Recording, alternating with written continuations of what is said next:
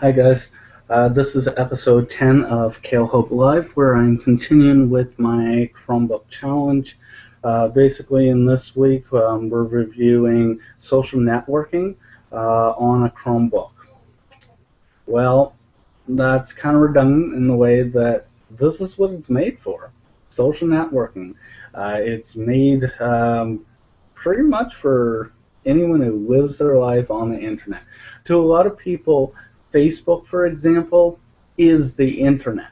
And it's not, but a lot of people just do their email, go to Facebook, and um, maybe occasionally chat on Skype, and that's about it.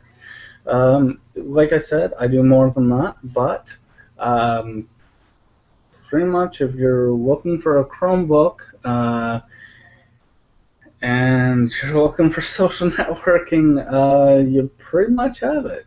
Um, you can easily integrate it into uh, Google Plus. Um, I'm using Google Plus Hangouts to record this right now.